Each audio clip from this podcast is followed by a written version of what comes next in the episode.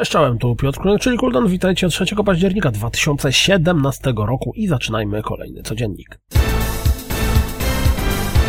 South Park The Fracture Battle wchodzi całe na biało. Dosłownie. Zobaczcie te dwa zwiastuny i akcję, którą one zapowiadają.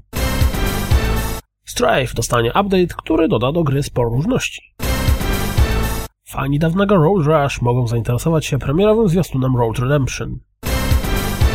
Stardew Valley trafi na Switcha 5 października. Hell Let Loose, czyli kolejne rzeczywiste podejście do FPS-a w realiach II wojny światowej trafiło na Kickstartera. Gra celuje w zbiórkę 136 tysięcy dolarów australijskich. Nioch! Complete Edition 7 listopada zawita na Steama. PlayStation VR dostanie nową, lekko zmodyfikowaną generację sprzętową. Więcej szczegółów znajdziecie na stronie projektu. Otwarta beta Star Wars Battlefront 2 rusza w najbliższy piątek o godzinie 10 i potrwa do poniedziałku.